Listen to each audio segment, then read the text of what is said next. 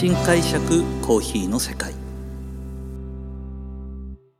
私丸見コーヒーの代表後藤英二郎がコーヒー文化香る北海道札幌市からコーヒーについて独自の視点で語っていく番組です。さて今回は札幌コーヒー文化の2010年から2020年。まあついこの間までなんですけども、まあ、今までですね10年ごとぐらいをちょっと本当に大きなくくりで、えー、くくってお話をさせていただきました。でこの2010年から2020年までまあ注目されるべきはですね2010年前はスペシャリティコーヒーというものが札幌のコーヒー文化に少しずつ根付いていってでこの後2010年からの10年間はですねそのスペシャリティコーヒーをえー、ベースにもなってるんですがラテアートやバリスタが、えーと、その個人の技術が少し注目されていた時期かなというふうに思っています。特にですねお店の形態で影響を受けたのは皆さんも少しだけコーヒー好きだと聞いたことあるかもしれませんがサードウェーブの影響を受けたお店のオープンが続いたように思います。私もですねこのサードウェーブってどこで耳にしたのかというと実は生産地の帰りに必ず僕あの大体生産地行くとですねあの成田から、えー、ヒューストンに行ってヒューストンから中米行くんですけども、まあ、帰りも同じルートっていうことも考えられるんですがそれじゃあちょっと面白くないので、えー、帰りはですね少し、えーと、アメリカのサンフランシスコだとかロサンゼルスシアシアトルを寄ってですねその最新のカフェ事情を見に行きたいなっていうようなちょっとオファーをかけてちょっと寄り道して帰ってくるんですね。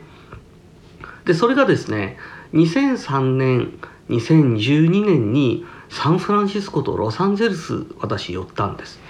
で少しずつ私たちコーヒー業界の中にですねサードウェーブっていう言葉が耳に入り始めました。ただサードウェーブって何だというのは正直よくわからない。で、まあ、実際そしたら行ってみましょうというような形で行ってきました。でその行った時に感じたですねお店の特徴がそのまま数年後札幌のたくさんのお店で同じようなそのスタイルのお店を見るようになったっていうのが僕の驚きだったんですね。でじゃあどういうような特徴があったのかというのをまあ本当にですよたくさんサードウェーブのえーと、意味っていうのは細かく言うといっぱいありますしそれこそサードウェーブなんてそのカテゴリー関係なくコーヒーと向き合ってきた方々がたくさんいる中で、まあ、あくまで僕の解釈で、えー、サードウェーブをどうサードウェーブをどう見たかですねえーと、ちょっとお話しさせていただくとその特徴が2つ僕はベースとしてあると思ってます。まず1つはですねお店の雰囲気がちょっと今までの喫茶店やカフェではないんですよね。で実際ロサンゼルス行った時にもサンフランシスコ行った時にもそのお店のあるエリアに行くんですけども感じたのはですね工業地帯の中にある IT 系のプログラマーや、まあ、技術者が多くいる地域なんですよ。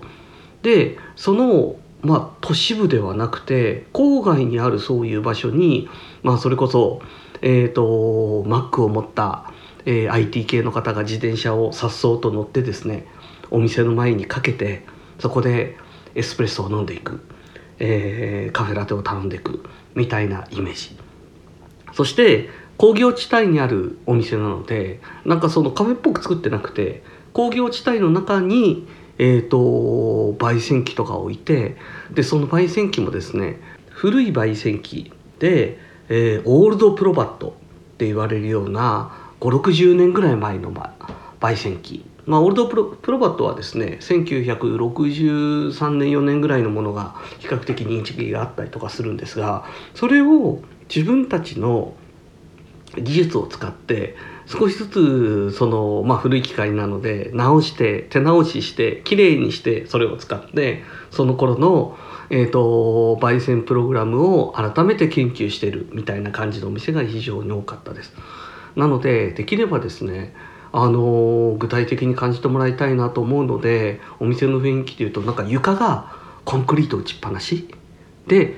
天井もどちらかというと綺麗にあの天井の壁紙貼ってあるんじゃなくてそれもあのスケルトンになっててそこもコンクリート打ちっぱなしで上に配管が出っ放しででなんか目線の高さだけ綺麗にあのそうですね鉄やなんかをそのまま黒く塗ってったりだとかちょっと錆びついたような配管みたいなものが目につくようなそんなお店作りでしょうか。なんかそういうすごいかっこいいなと思ったんですけどもそういうお店の雰囲気あるなっていうのがありました。でこれをですね札幌でいち早くもっとスタイリッシュにもっと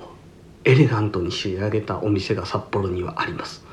僕もですねあのそのデザイン力やその会社の方向性にあの尊敬してやまないあの森彦というコーヒー屋さんがあるんですけどもそこの市川さんがデザインするお店っていうのは本当に素敵なお店が多くてですねもうそこの空間にいるだけでなんか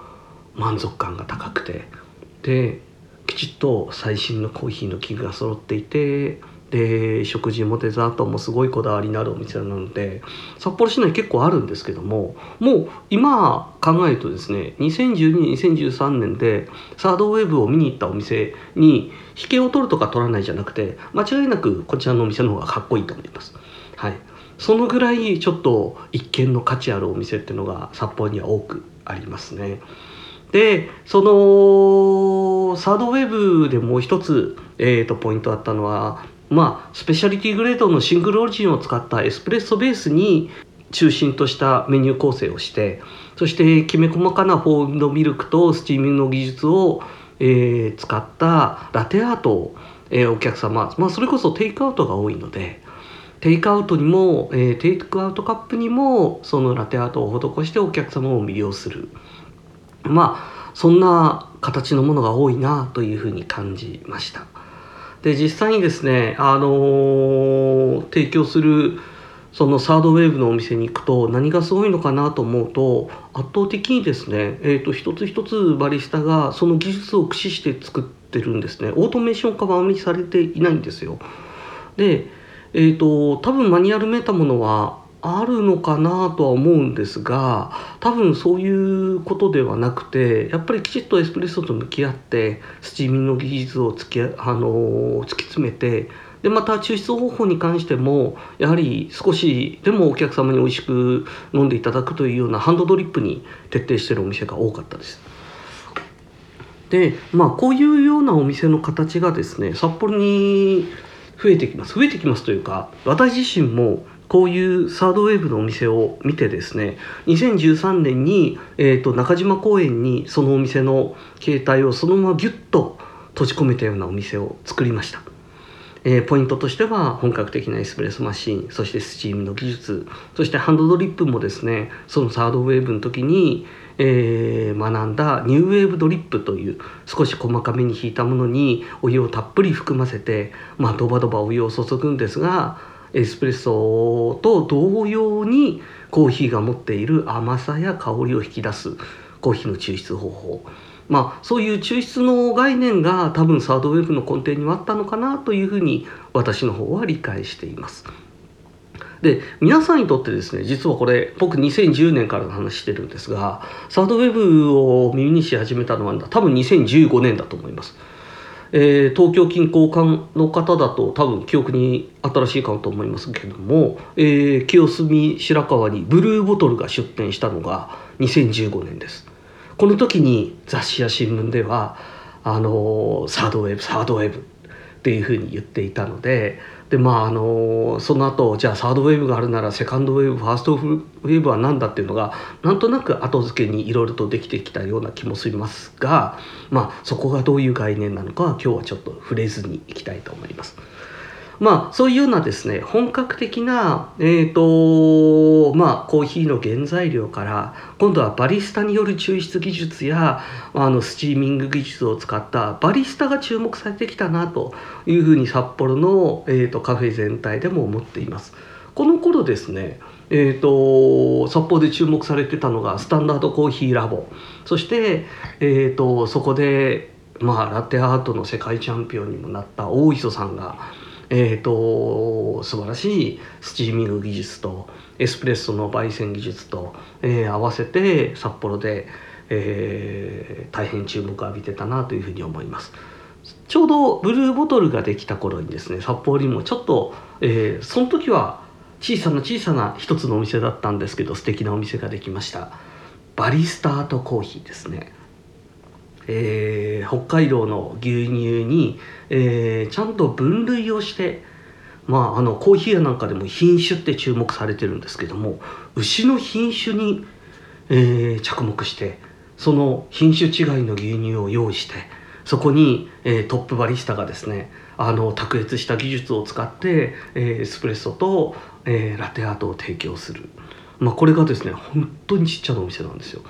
なんですけど超おしゃれなお店ですね。それとそこに本当にあの技術のあるバリスタがいて、えーと、多くの札幌市民を魅了してるっていうのを、まあ、そこにできる行列を見て感じておりました、まあ、うちもですねそんな小型なえーと、お店を出したいということでしたって札幌はですね2017年に、えー、3月に札幌駅と大通駅を結ぶ地下歩行空間に面したところにお店作りました。でここもですねハンドドリップそしてエスプレッソをあのバリスタの技術でしっかり抽出して出すというような形で特化したお店になっていますね。なんとなくえーとこの10年振り返ると何かなというとですねやはりあの空間の価値が高める。まあおしゃれの基準というかもう過ごす空間の価値観が少し変わったのかなというふうには感じます。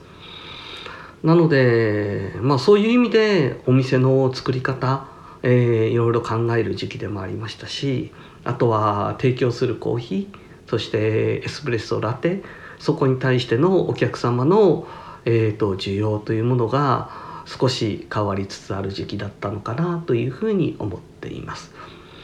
まあ、その他にもですねたくさんのカフェが札幌には少しずつできていて、えーと、魅力的なカフェができつつありますので是非機会がありましたらまた札幌に来てカフェ巡りをしていただきたいと思います。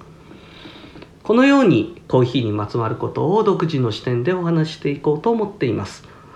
丸見コーヒーは札幌市に4店舗あります。ぜひ自分に合うコーヒーを見つけに来てください。本日もありがとうございました。